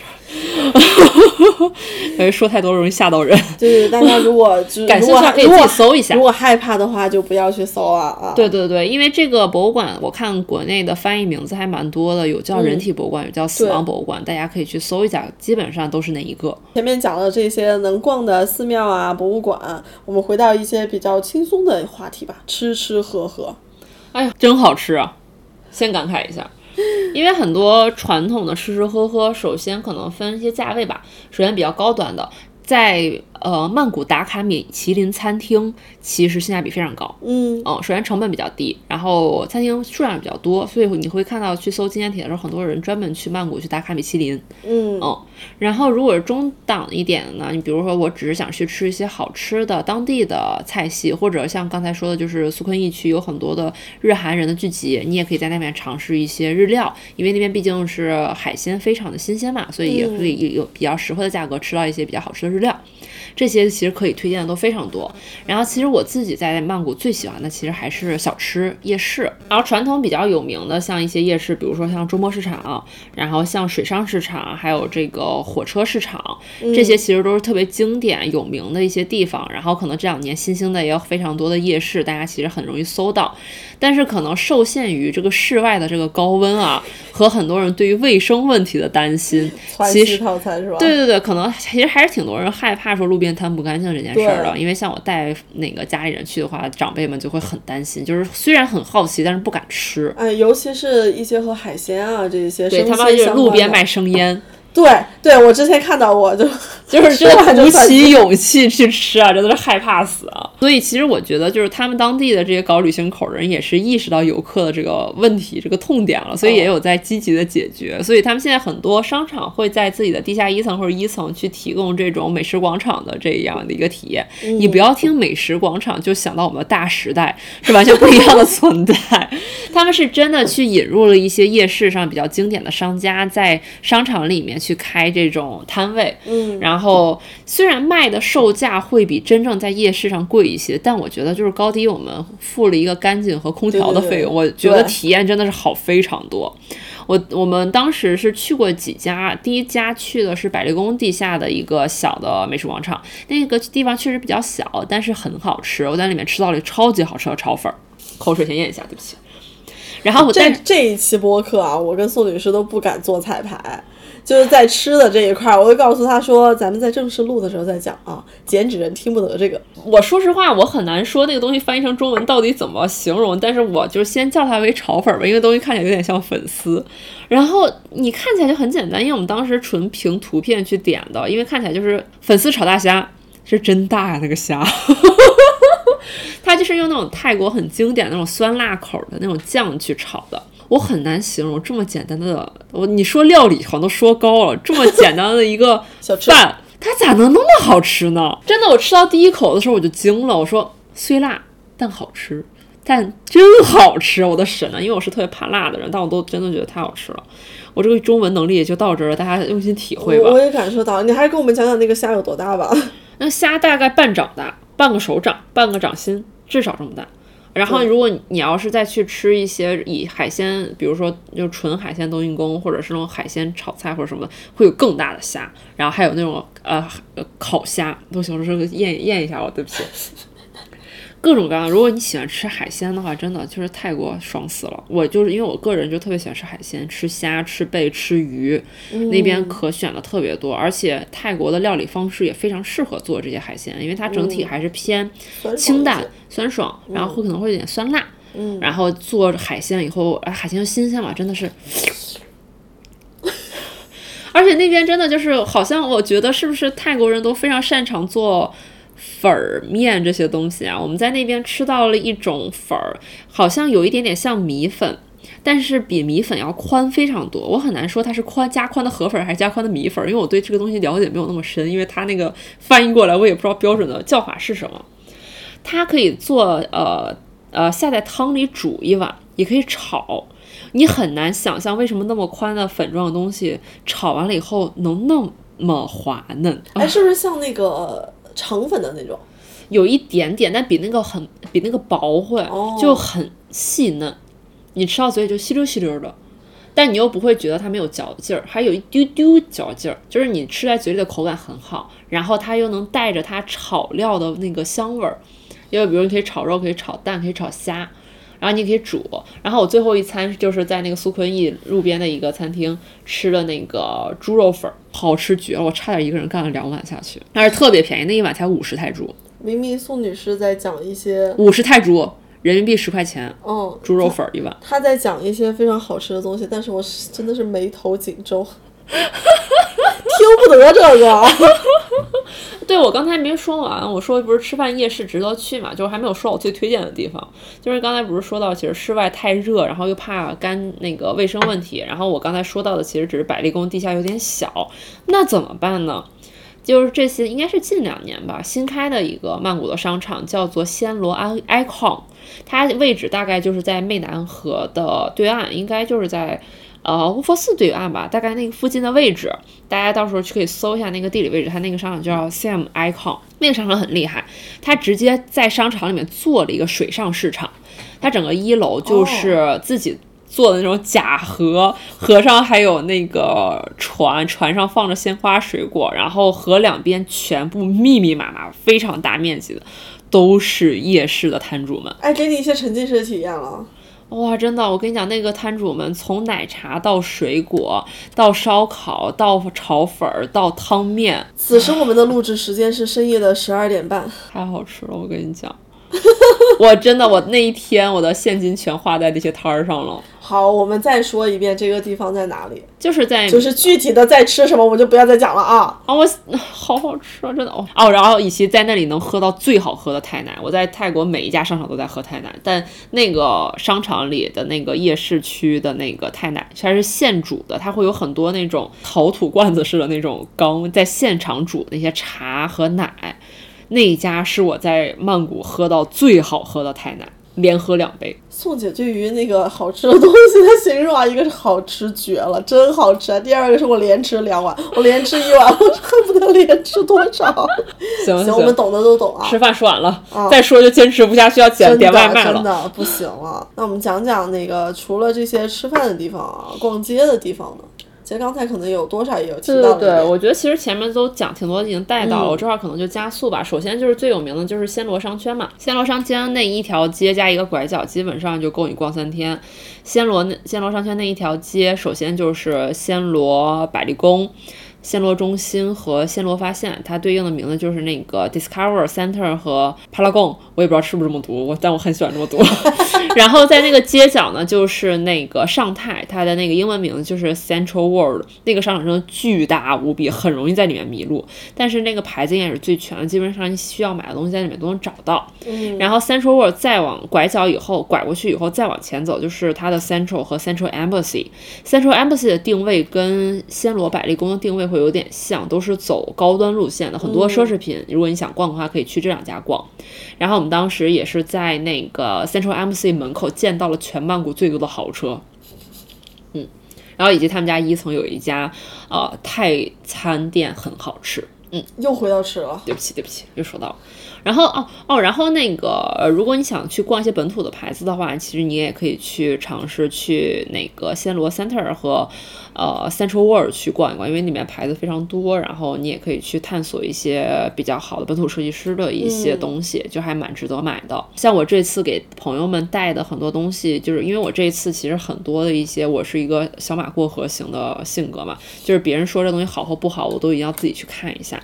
然后最近在你去搜泰国相关的关键词的时候，风很大的会有一些呃泰国包包的牌子，首先首当其冲的就是 Good Goods 这个牌子，然后现在国内炒它那个编织的那个小框框，炒的价格已经非常高了，就是奇货可居，甚至到，然后好多人就说它是平价版的 Money 嘛，但实际上这个牌子它其实也有一些其他的一些。呃，背后的故事就是它其实是一个偏慈善向的品牌，它里面所有的编织的这个制品都是由当地的残疾人手工进行制作的，所以其实这个品牌多少也是带有一些慈善的性质。然后很多人排队去抢这个编织篮嘛，但其实我特别想说的一点就是说，这个牌子远不止这一个东西值得买，你真的很值得一逛。无论里面的帆布袋儿，就是各种各样的设计，真的很好看。像我这次买过来。不同颜色那种斜挂的帆布袋，就非常适合骑行，然后正好可以装下一个十三寸的电脑，就是非常适合骑行上班的人。然后真的很好看，很好搭衣服。然后也有不同尺寸的这种防水的袋子，然后托特包，然后这些是，然后还有一些小的用来装在包里的收纳袋，都非常好用。然后它也会有一些衣服、帽子、袜子，然后一些日用品。然后它的杯子真的超级好看，那种咖啡手冲杯就是非常漂亮。哦，很值得大家去逛一逛。如果大家想带手信的话，其实很值得在这里看一看。其他还有一些当地的品牌，比如说像那个褶皱的那呃，有一款褶皱包的那个品牌叫 Replete，非常好看。对对，因为自重非常轻，然后超小的 mini size，但是超能装。这事儿我跟谁说理去啊？然后大概折下来就是它中码、大码、小码有三个尺寸嘛，大概折下人民币大概也就五百到六百期间的一个价格，然后非常好用。然后无论你是你想去凹造型，还是就是上班，都能找到适合自己的。我感觉它就是看起来是任何场景都还比较通用的啊，又很实用。嗯嗯嗯。然后另外我在呃泰国还很喜欢的一个牌子，可能也是因为家里养狗 有关吧。有一个呃，好像我搜了一下，说是好像是本土的一个潮牌吧。虽然潮牌这个话从我这个年纪说出口有点羞耻，但它好确实确实是这么自我定位的，叫 Greyhound。就是大家听到这个名字，大概就想起来闪电长什么样了。它的 logo 就是闪电的脸，它有一个对对对，那对，然后它的那个它有个副线叫 Smiling Dog，Smiling Dog 的 logo 就是一个灵体的剪影，一个小脑袋瓜子。然后很多那个商场都有他们家的咖啡厅，他们家咖啡厅如果你点一杯热咖啡的话，上面的拉花也会是一个狗狗的脑袋。就非常可爱，所以我在他们家买了非常多的 T 恤和小包包，就是完全冲着那个 logo 去的。但是整体来说，他们家的做工、设计和价位都还蛮值得买的。所以我觉得，如果大家去泰国的话，不用特别去。看那些国际大牌，虽然有些人会说 LV 在那边买价价格蛮好的，因为还可以退税，且款式非常全，但我这次基本上没有作为我逛街的重点，我主要还是在去看那些所谓的网红品牌是不是真的那么值得买，然后以及去探对对对探索了一些就是当地的一些品牌，就是比如说包包啊、衣服啊、香薰啊什么的，就是感觉还是蛮有意思的。嗯，我简直在这里疯狂记笔记啊。哦，我们这一期其实可以整理一下，就提到的这些品牌啊，这些位置，然后也放在那个 show show notes 里面。那其实宋姐是从一四年开始你就去过泰国了嘛？然后你也提到说你一开始去的时候就是非常流行背包客这种方式嘛？对对，那时候流行穷游嘛，然后流行背包客，那时候都是要住青旅，要年轻，要放肆，要走遍全世界，一个包一个鞋，要 gap year，那个时候最流行的。呃，标签其实是这些，对，嗯，但现在其实我自己特别大的一个感受呢，就是这两年，就是其实尤其随着小红书这个软件的崛起吧，国人其实对于就是可能就是也是受一些从这个影响吧，就大家可能现在在出门旅游的时候，更多的时候其实在追求打卡，嗯，追求网红感，追求拍照。对对对对，所以就是跟之前的一个旅行趋势其实不太一样了，可能也就是因为这样，穷游网干不下去了吧。唉，希望，唉，叹气，对不起。嗯，所以为什么我这这次也是专门又跑去考山路去看了一眼，就是说我也想知道这么多年了，考山路还是那个背包客的中心嘛？后来发现其实背呃考山路的活力还在，但是确实在考山路的中国面孔少了非常多。嗯。我觉得其实跟疫情之后的恢复有一定的关系。对对对对，是的，是的。但是呃，你在暹罗商圈，在苏坤逸那边的话，其实呃，中国顾客的呃呃偶遇的几率率还是挺高的。比如说你去那种独栋的 SPA 店，嗯，你还是很容易前后的顾客都是中国人。嗯嗯。只是说大家不太流行说背包客这种方式。对对对。可能像这种就是住在青旅里二十四小时每个消停觉的，大家可能普遍都太接受不了。所以现在都是谁住在那里？白人，嗯，韩国人。另外可能也受就是大麻合法化的影响吧，所以现在整体考山路那边可能有一些呃曾经吃饭的店铺，现在都变成了这种卖大麻的店，所以整体那边还是白人更多一点。然后。呃中国面孔还是少一点，因为我觉得中国游客普遍对这个事情还是稍微有一点点反感和害怕的。对对，但是我其实还是想跟大家说一句，因为好多人可能觉总觉得就是现在好多不是说嘎腰子，然后或者觉得泰国有旅游特别危险嘛。其实我作为一个刚回来的人，我整体还是想说，真的没有，就是整体来说，就是这些。呃，正经的地方我只能代表这些。你要是非要去那种的不好的地方，我其实没法说。但是这些正经的景区、景点、商圈，其实整体来说安全水平还是非常的。好的，很有安全感，而且整体对于游客的态度也是非常包容、非常欢迎的。嗯，然后我们也就是大家千也不完全不用担心说啊，那会不会到处都是大麻呀？会不会我不小心吃的？就是完全不要有这个担心，他们都会有非常明确的标识，而且不会到处都有，就只有会在那种酒吧、夜店集中的区域会有很多大麻店，而且它真的。就怕你没看见它有大麻店啊，就是它的标识真是大到你不可能看不见，所以我觉得大家真的不要有这种紧张，很多时候有可能只是一些信息不对称带来的一些误会。哎，所以在那个就是一般的那个店里面，就是它如果没有标识的话，它是一定不会有大麻的。对对，它是会有标识的，如果有的话肯定有，你就这么想，有肯定是另外的价钱。哎，有道理。对啊，他那他得告诉你这东西为啥有另外的价钱，对吧？他不可能一个普通的原价的东西里面还有大麻那。消费者赚了呀，你从商业逻辑来讲，这事儿也不太合适。嗯，而且说白了，你有很多人觉得，那他会不会骗我？十万要上瘾怎么办？大麻成瘾性没有那么强，说就是退一万步说，所以这么做他也没有什么利益点。嗯，所以说其实都是有比较完善的标识的，所以大家就不用特别担心这件事情。而且整体来说。呃，曼谷还是一个很值得吃喝玩乐的地方。像吃，首先就是你可选择的非常多，我口水又流出来了。然后又很便宜，然后真的就是一天五六顿的随便吃，就是太好吃了，就是吃不够，吃不腻。然后以至于我回来北京以后两个星期了，我的食欲都没有回来，就有种欲望被满足后的疲惫感。对。然后喝的话呢，其实曼谷的夜生活真的非常丰富。你有可能会有一个感受，如果你去的话，就想说曼谷年轻人都去哪儿了？然后当地人就会告诉你说，因为他们怕晒，天黑了再出来。所以整体来说，曼谷的夜生活非常丰富。无论你是想喝酒、蹦迪，还是想找一些特别的消费场所，啊，但最后一点仅限男性啊，就是女性找不到。嗯，再次吐槽，嗯。然后其实都能找到很有意思的地方，像如果你喜欢喝调酒的话，其实曼谷也有一些非常有名，在全世界排名都很靠前的酒吧，然后你也可以去体验一下。嗯，然后玩的话呢，就更不用说了，就更不用说了。对对对，这么多景点，然后刚才多很丰富、很多样的文化。嗯，刚才说的还只是市区内的景点呢，你周边还有很多郊区的景点，然后就真的很好玩。哦，当时我同事，我那个同事还给我们推荐了一家咖啡厅，因为我觉得。你说泰国很野，我觉得也没有什么错，因为它什么都能整，就是各种各样的娱乐项目都能整。嗯，他们有一家咖啡厅跟动物园合作的，然后这个咖啡厅怎么合作呢？会把小吃子拿在放在咖啡厅接客。你想在国内你见过猫咖，见过狗咖，在哪儿见？你肯定见过，因为很难不出名。人家就玩猫咖狗咖，人家玩狮咖。然后我同事当时第一站就去了，因为我我也特别想去，我特别想去摸摸小狮子长什么手感。然后最后就没赶上，就没时间去了。因为小狮子每天就那么一会儿精神的时间，你得你不能你不可能晚上大半夜去，小狮子也要睡觉的。然后它会有不同有两只不同年龄段的，好像是一个两两个月还是一个四个月还是一个四个月一个六个月，我忘了，就很奶。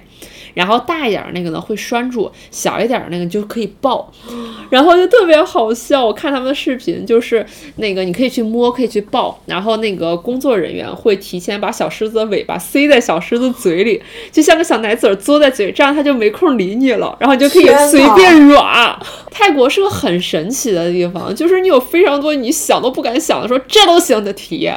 就比如说，你可以住在一个酒店，早晨被大象喊醒。对对对，然后就是曼就在曼谷周边的野生动物园，你还可以预约跟长颈鹿和斑马的合影，就是非常多很有趣的体验。然后如果你喜欢钓鱼的话，你是钓鱼佬，钓鱼佬去泰国真的超快乐，因为有巨物钓，巨型鱼虾。哦，有专门那种呃招待钓鱼爱好者的这种景，我我我觉得用活动区域还是叫景点，我不知道该用什么形容词来形容他们这种。然后如果你还有一些特别的呃想尝试的东西，你还可以去曼谷尝试射击，那边有实弹射击场可以去玩。还有很多人去泰国专门会去看。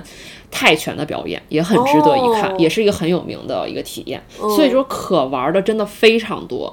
网上很多人就会说说曼谷，啊，曼谷留三天就够了。但其实我特别想说，就是曼谷是三天，三天又三天，你永远在这个三天结束以后发现，我好像还有很多可以体验的东西，很多嗯可以玩的。所以我整体我自己的感觉就是很值得。这一趟说白了，比去一个什么海南、去个云南便宜多了。是是是，其实是一个很方便，然后又性价比又很高的地方。嗯，反正就是整体来说，无论你有什么样的猎奇的心态，还是纯体验生活，还是只想休闲，你都能找到适合自己的地方。好的，有被种草到。嗯等到过了这个夏天，我再考虑。哦，对对对，大家不要夏天去啊，容易热死。我们就是北方出发的人，可能真的承受不起那个温度。